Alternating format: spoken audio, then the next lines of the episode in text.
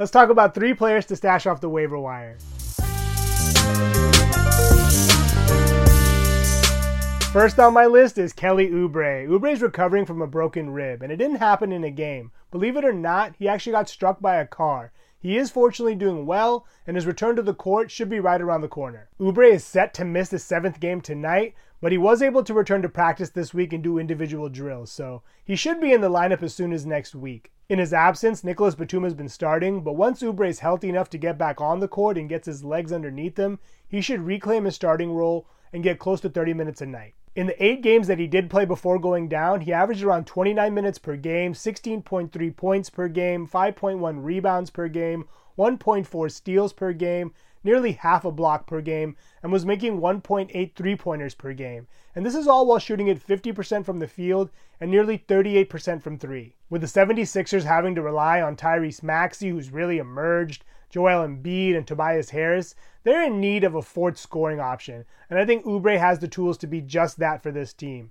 especially without James Harden. Oubre's coming off of a career year in Charlotte where he averaged around 20 points per game, 5.2 rebounds per game. He also had 1.4 steals per game and nearly half a block. And he also knocked down 2.3 three pointers per game, so he's plenty capable and should get back to producing as soon as he's healthy. I will mention the one caveat with Oubre is his shooting. He's known to go in and out of slumps for his career. He's a 44% shooter from the field and around a 33% shooter from three, so definitely bake that into your choice if you do decide to pick him up.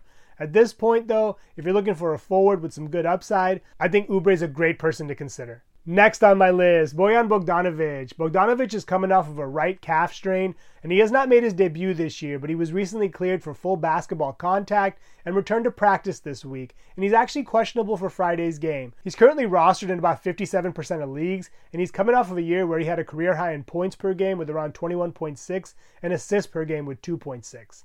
And I think he has a good chance to produce, but not at that level. Last year, he greatly benefited from the Pistons being really injured. They lost Cade Cunningham for the year. Isaiah Stewart went down. Jaden Ivey was in and out of the lineup. Marvin Bagley was out. They traded Saddiq Bey.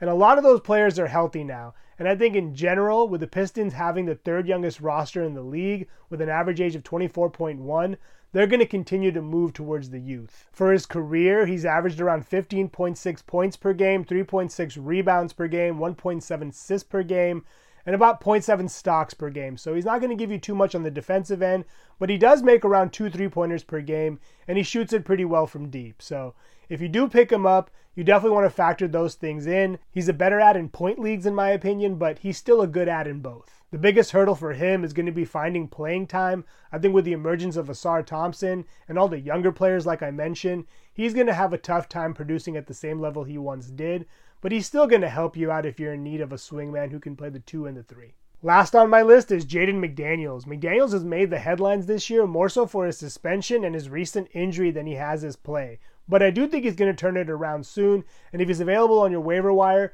I would strongly consider picking him up. Unfortunately, he suffered a low grade ankle sprain to his right ankle and he's going to miss the next two to three weeks, so he should be on the shelf for the next five to six games. But if you're in need of a small forward slash power forward, he's definitely someone to keep on your radar. As a full time starter last year, he shot at 52% from the field, 40% from three, and 74% from the free throw line.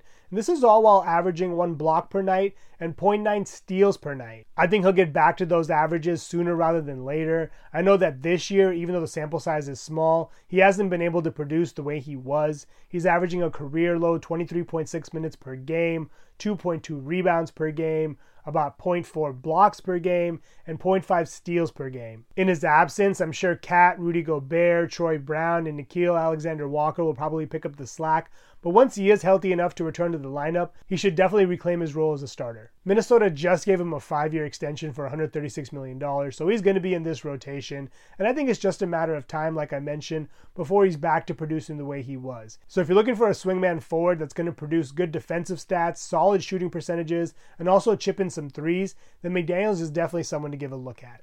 Those are some players to stash off the waiver wire. Thank you so much for watching. Please subscribe and let me know which players you think we should stash in the comments below.